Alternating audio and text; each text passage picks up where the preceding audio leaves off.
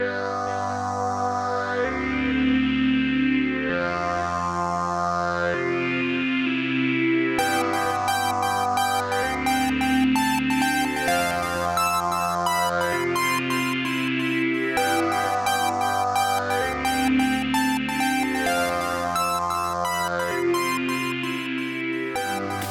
and welcome to Insecurity, a podcast about computer security built from the ground up.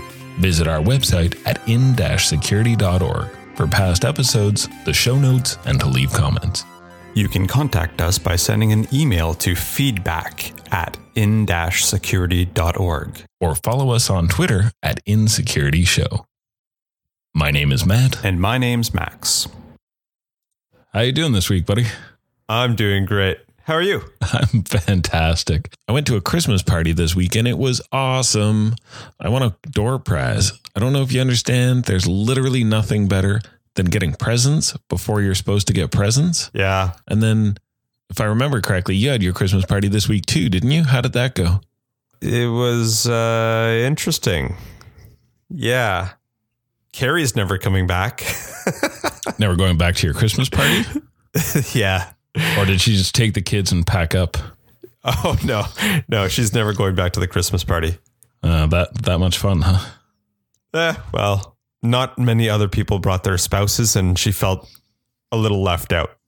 Were spouses invited? It was optional. You could invite them if you wanted to. Fair enough. It was a fundraiser for the United Way. So they got funds. They're happy with that. And vendors showed up and they got some time to talk to us and we got free drinks out of it. So everybody was happy, really. Funds have been raised. Great success. Exactly. So I guess one thing to say is that we've been tossing around the idea of maybe modifying the layout of the show or the audience of the show. But um, I think we're just going to keep giving this a shot and maybe fork this whole thing into a different direction uh, to deal with maybe some people that think the content's coming too fast and too furious and give them more of a slow transition into it. But um, yeah, so far we've just been laying down some of the groundwork and hoping that if there's any gaps in people's knowledge that they're filling it out along the way listening to those previous episodes, right? Absolutely.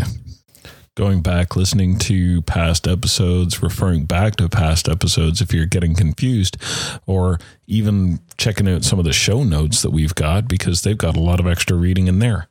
But there's probably some people that that pace is a little too fast and furious for. And so we're considering catering to those people as well.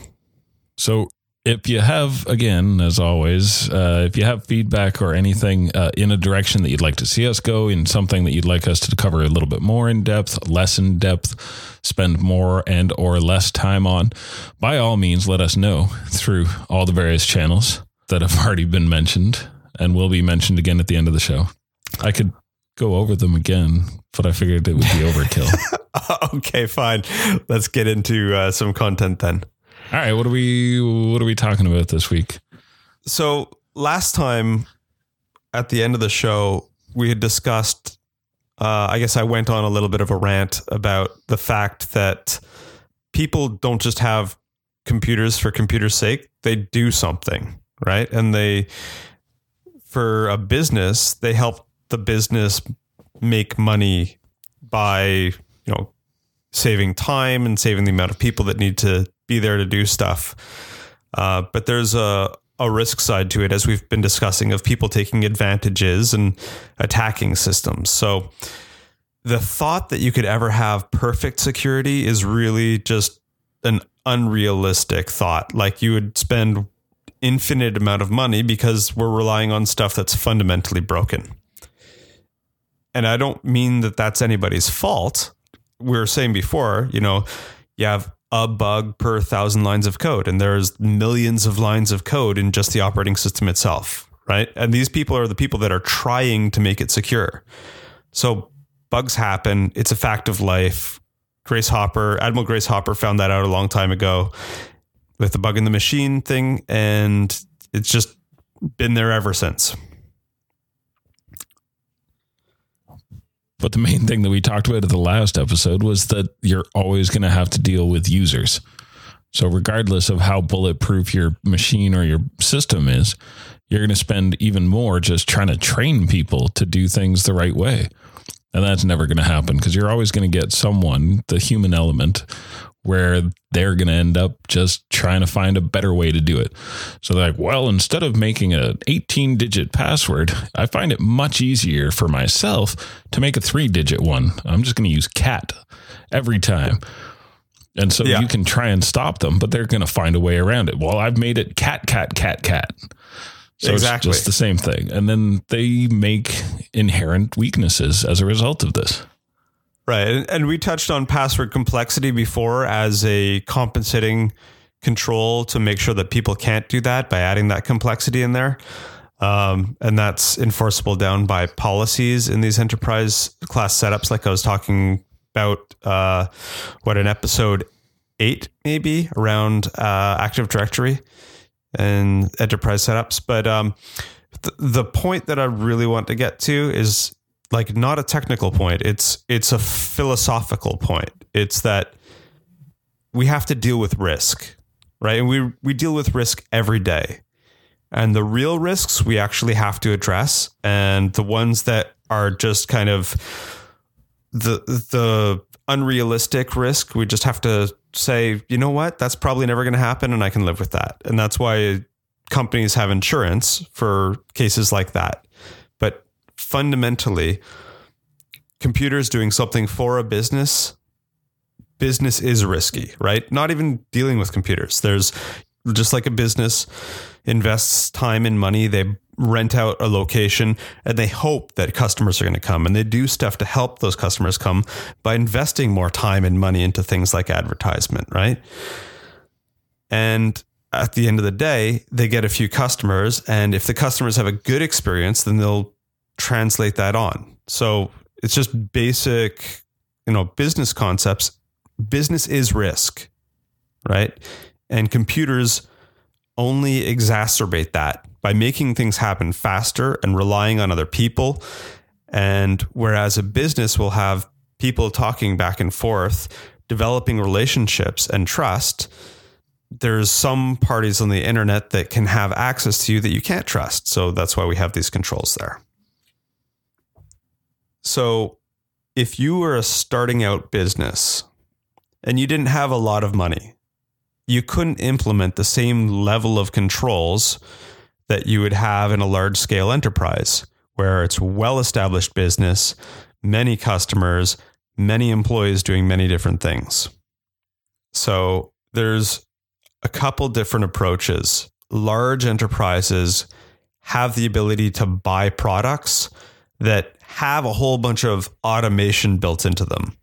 And they're complicated because they they have all this complexity built into them because that's what actually does the job. And it's kind of one of these things that we've automated it so much that you can remove a couple people from the enterprise, right? So they hope that if you spend hundreds of thousands of dollars on an intrusion detection system, then you can make up some of that money in employee headcount, right? Or depth of training. You won't have to pay for these experts that are programming an intrusion detection system themselves.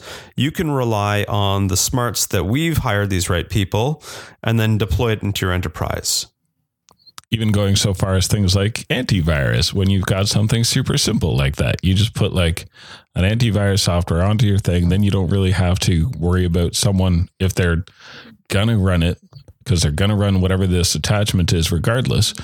Then at the very least you're putting your security into someone else's hands in that case the antivirus software company and then you're just assuming that they know what they're doing. Uh, you don't necessarily have to spend the time on the training on the uh, the getting someone to go and clean it out because effectively the antivirus is going to either run, uh, remove it, or identify it or quarantine it before it even runs. Is that kind of what you're talking about? Yep. So that's the intention, right? Is that you're going to, instead of hiring someone to come up with this yourself and come up with a unique way to do it and spend and spending the money to have an expert right? Do this. You're now spending money on an operator who can run the system that's that's doing this for you because you've bought the smarts from somebody else. And it's a huge expense over a large scale system, but you're hoping that the the money that you're spending in the product actually offsets the um, bad things that could happen to you, the downtime from a compromise happening. Fair? Absolutely. Can we think of other product examples? Oh, sure. A- any product, any product that you buy is trying to accelerate the pace at which you do business, right? Any sort of software product. You're, you're buying the smarts from somebody. If you outsource a piece of work because you don't want to hire the staff to maintain the servers and upgrade the, the platform every once in a while, you're actually paying somebody else to do that, whether or not that's part of the contract, right? So you have to look at if that's a consideration of the vendor that you're purchasing this from, that they'll keep the software up to date, that they'll go about patching this, or is it your responsibility? And then what if you get hacked on a third party site, right? How do you, how does that communication get back to you? How is that handled? Um, yeah, I feel like there's a lot of different topics here that I'm probably gla- glazing over that I should discuss a little bit more. So I just had some rough outlines for the show around risk and from a, from a computer security perspective, the bad things that can happen is you could lose time, right? If you get your site compromised, and it can't service the people anymore, if there's a denial of service against your site, then there's missed opportunity there, right? And depending on how successful your business is and how much traffic you get, how many orders come through your online system, right? That should be a determination of how much money you want to spend to protect against those different threats that are there. Lost revenue. Yeah. And then time is truly the only finite resource that there is on the planet, right? Well, not on the planet, in in life, in the universe. It's it's the thing that you can't just make more of. So you got to spend your time wisely. You want to make sure that you have the right resources allocated to that to grow the business rather than have a computer go down because it had to be re-imaged or reinstalled the operating system because it got compromised. And then, of course, once you start talking business, then we have to start trying to figure out this proper balance. It's always a ridiculously delicate balance of Right. how much are you willing to put into? Because I mean, you can easily just go and hemorrhage, as as a great example, this podcast. You can easily go and hemorrhage all kinds of money and stuff into making sure that you've got all the right tools. Um, but if you don't really invest any time into figuring out exactly how to use them, then you're going to delay the podcast for everybody every time. um, regardless of how many buttons and knobs I've got on all these devices, I'm still not really sure how to best get the performance out of them. So instead, in, instead of investing just money, trying to throw money at a problem, sometimes you got to find a delicate balance. You can get by with really amateurish gear even i'm still keeping to the the podcast analogy you can Yeah. get by without necessarily putting your resources into where you think they should necessarily go but where you find the delicate balance where you get the best sound quality available with the the time and the knowledge and the uh, the abilities that you have available to you That's right. And like with the podcast, nothing's free, right? I mean, it costs money to get the microphone, it costs money for bandwidth to supply this to people.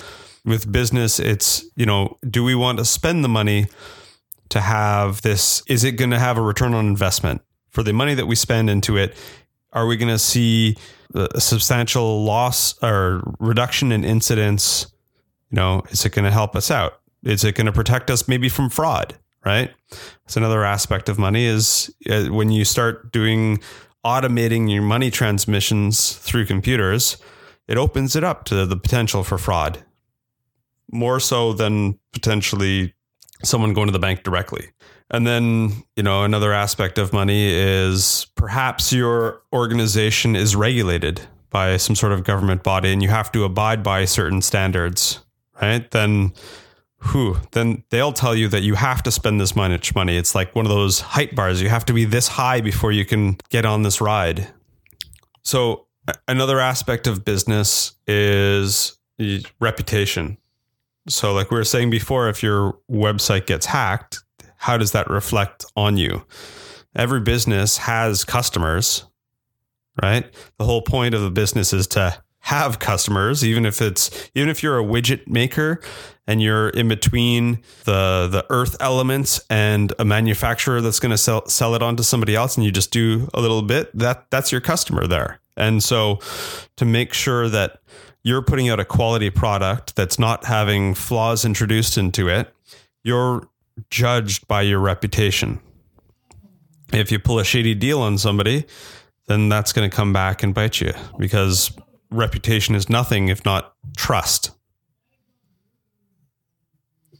When it comes to small businesses, startups, things like that, reputation is almost probably one of the most valuable things.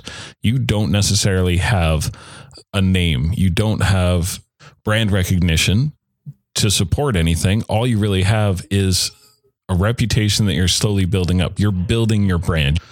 So if you right. don't have a good reputation from the start, then it's going to become really difficult to try and develop a product that people will even care or have any interest in. For sure.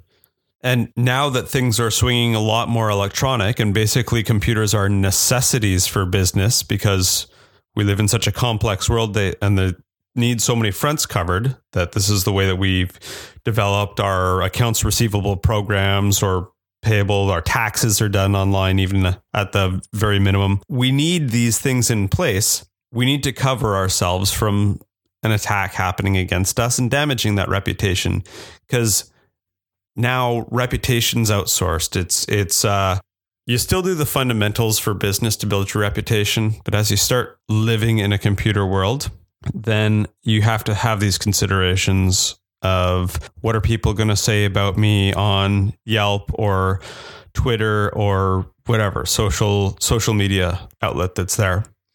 As well as if you're putting yourself out there and you're advertising for people to come to your website, if that website gets hacked, it's going to have an impact on people's trust for you. If you can't protect your website, how could I trust them with my credit card to do a transaction through it?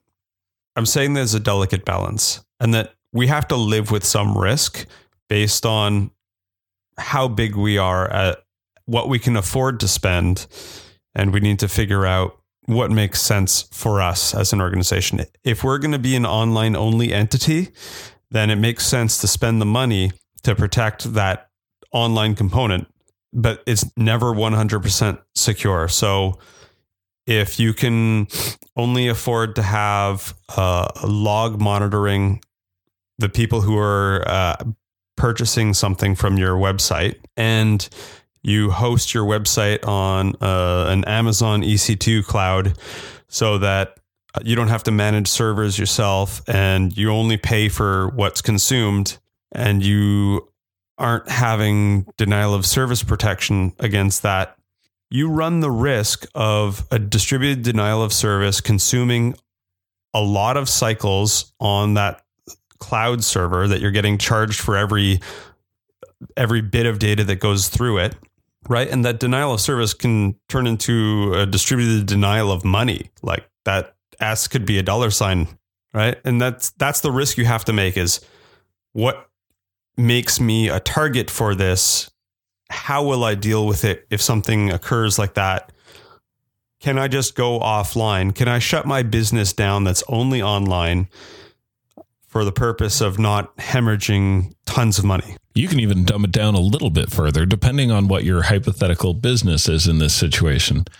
Um, if you are running exclusively a web based company of some kind, then you could think that regardless you're not in charge of any of the servers you're you're outsourcing that you're running a, a content management system like some third party company You're running someone else is running your content management system. Someone else is in charge of your server farm. Someone else is in charge of your your hosting. Someone else is in charge of your your shipping even. Those are options. These are all options that you can have. But the whole thing is that every step that you abstract or that you delegate, you're no longer you've got your the granularity of your control gets dropped way down. So each additional step that you give to someone else, each step that you delegate, no matter how much you think that some other company is now in charge of it, it still completely reflects on you and is going to be your reputation on the line. So if your credit card uh, information gets stolen from like or someone's credit card information gets stolen from your website from a transaction that you uh, that they did through you they don't care that it's a third party company that's in charge of your hosting, a third party company that's in charge of that credit information, a third party company that's in charge of the the the information, because they weren't dealing with those people directly. They were dealing with you directly. So it's all on uh, the the onus is all on you. You're the one who's effectively responsible for the public image of your company. And they're not going to uh, like granted it's not going to go well for these other companies, but definitely everything falls on your company and you're the one that's going to be taking the hit. So that's the thing is you can outsource responsibility, you can't outsource accountability right? You are always going to be accountable at the end of the day for the service that you're providing. If it harms people or if fraud happens against it, you're the one who has to go to jail for that or pay up for that or whatever the consequence might be, right? It's people outsource services that they don't want to be able to that they don't have the ability to control themselves or they outsource something that can be done more efficiently elsewhere. But all of that has to be managed by contracts, right? And you need, well, it depends. Like if you're a big enough organization, then you have to start looking at the vendors that I'm outsourcing this to. Am I going to do an assessment of the vendors to see if their security practices meet with what I require from them before I make this contract agreement? Or am I going to cover it contractually or am I going to cover it by insurance? So these are the types of decisions that need to be made from a risk based approach. And a methodology for assessing risks is very important, right? And there's whole fields of studies on this. Heck, there's whole entities within companies that do the governance, risk, and compliance stuff.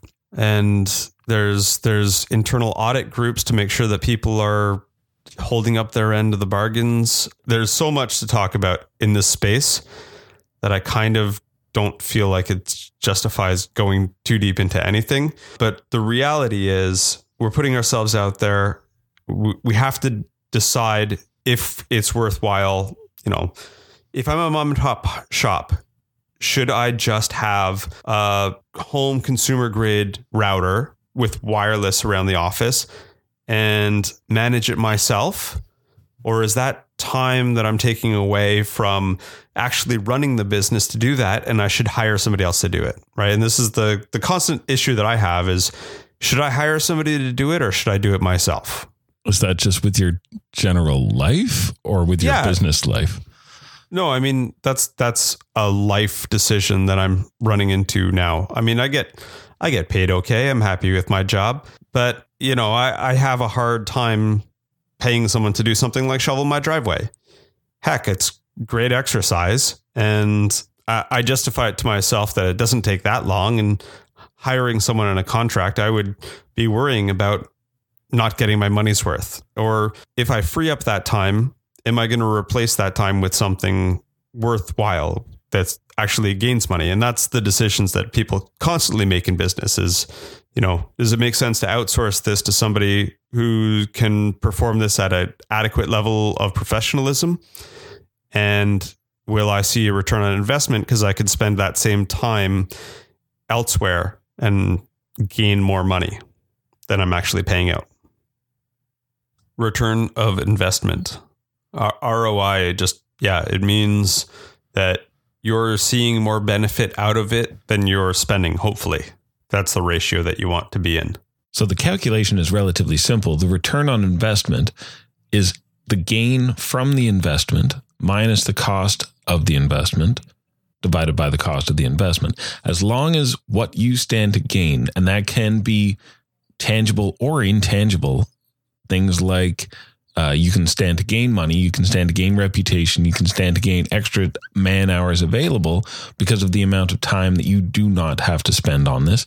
If as long as that is greater than say the cost of the investment, which could again be uh, simply money, or it could be time, or it could be training. As long as that stays positive, then you're looking pretty good. Yeah, that that's the principle, and the and the principle for uh, risk at a very high level and formulaic approach is that the cost of an incident occurring and the number of incidents that will occur predictably should never be more than the cost that it costs to buy a product to prevent those things from occurring or hire someone to make sure that those don't happen right? So the return on investment is kind of a negative one because we're talking about losing money instead of gaining money, like a cost center, right? But we're trying to minimize loss here. So if I spend 100 bucks on an antivirus program for a single computer, and this is going to save me $200 worth of downtime for refreshing that machine and another $500 in lost opportunity, right? And the probability of that happening is that could happen three times a year. And say that antivirus program could magically fix all of those and prevent that from happening. Well, then that's a good return on investment, right? We want to make sure that we're minimizing loss from that perspective. Make sense? Absolutely. And the same thing with the other controls that we have in place. When we were talking about firewalls and intrusion detection or intrusion prevention systems and antivirus, these are all layers of defense. So you should prioritize the ones that make most sense for you. But I think that there's some that you just need as a cost of doing business in an electronic world.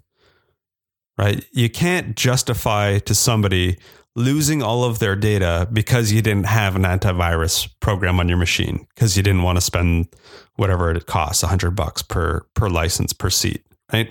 You can't live on the internet without having a firewall to at least stop people from attacking you. I mean, it's just irresponsible. You can do it, but the accountability is on you and it, it's irresponsible. So you, you start looking at those costs even before you enter into that world where you say, okay, I'm going to have computers connected to the internet to do this work. And some of the things that we're seeing in the news around power stations and critical infrastructure is that people have made the risk decision, however right or wrong, that it makes more sense to gain the efficiencies of having these systems interconnected through the internet and risk these systems getting attacked via the internet. The common consensus is that these specialized chips that people use and the specialized programs of these controllers really have no business being on the internet because they're full of vulnerabilities and vendors don't patch them and then applying the fix to critical infrastructure. Do you really want to bring down the power grid for 15 minutes as you apply patches to machines? Like there's that whole decision that needs to be considered well before you actually go ahead and put these things online, right? And someone's made the decision somewhere along the way that maybe I should have this nuclear reactor accessible via the internet. Or you know maybe I have to implement something called an air gap where that system can't be accessed by the internet but I still have to update that system. So maybe I'll bring over a USB key full of patches to apply to that system and update antivirus or whatever manually. So these are the these are the decisions that need to be made cost versus risk of things going wrong. And that's really what I wanted to talk about today. All right, I'm loving this. This is genius. But now, what I want to do is we we got to try and find a way to make this more accessible. Uh, have you got an analogy? Can you think of another way to paraphrase this? Okay. So you have a cat and you love your cat. and your cat is the best cat ever. But you know at some point your cat has claws and your cat can do damage to other things, right? So you you have to make that decision. Are you going to declaw the cat? Is that a cruel thing to do? Cutting the tips of its fingers, including its claw bit, off, or are you going to allow it to to have claws. And if it kills something and and it's somebody else's thing then you're accountable for the action that that cat does right? And then there's well what about spaying the cat or neutering the cat right? Like if you don't neuter your cat and your cat kills something that belongs to someone else i guess i don't really know what neuter means it, it's like what there's spaying I, I and neutering. One you do to a boy, one you do to a girl, and I don't know. It's both making it unable to reproduce. I heard a so, great uh, a great euphemism for that. Yeah, taking the coins out of his coin purse. Right. I don't know if I'm using great right in that sentence either. no, I heard a euphemism for that. there you go. So the cat might hate you forever for doing these things, right? But these it's are the choices that's gonna hate you forever anyway. That's true. But every once in a while, it'll spend a little bit of time with you, justifying its existence. No, it's gonna spend a little bit of time with you trying to get food. Ah, that's true. Using you for food. That's what cats do. That's how cats roll. You're just trying to win points with the internet. You're trying to get the internet on your side. I think the internet's going to like you better because of this whole cat analogy. I don't yes. even know where this came from. What the internet's for cat analogies, really?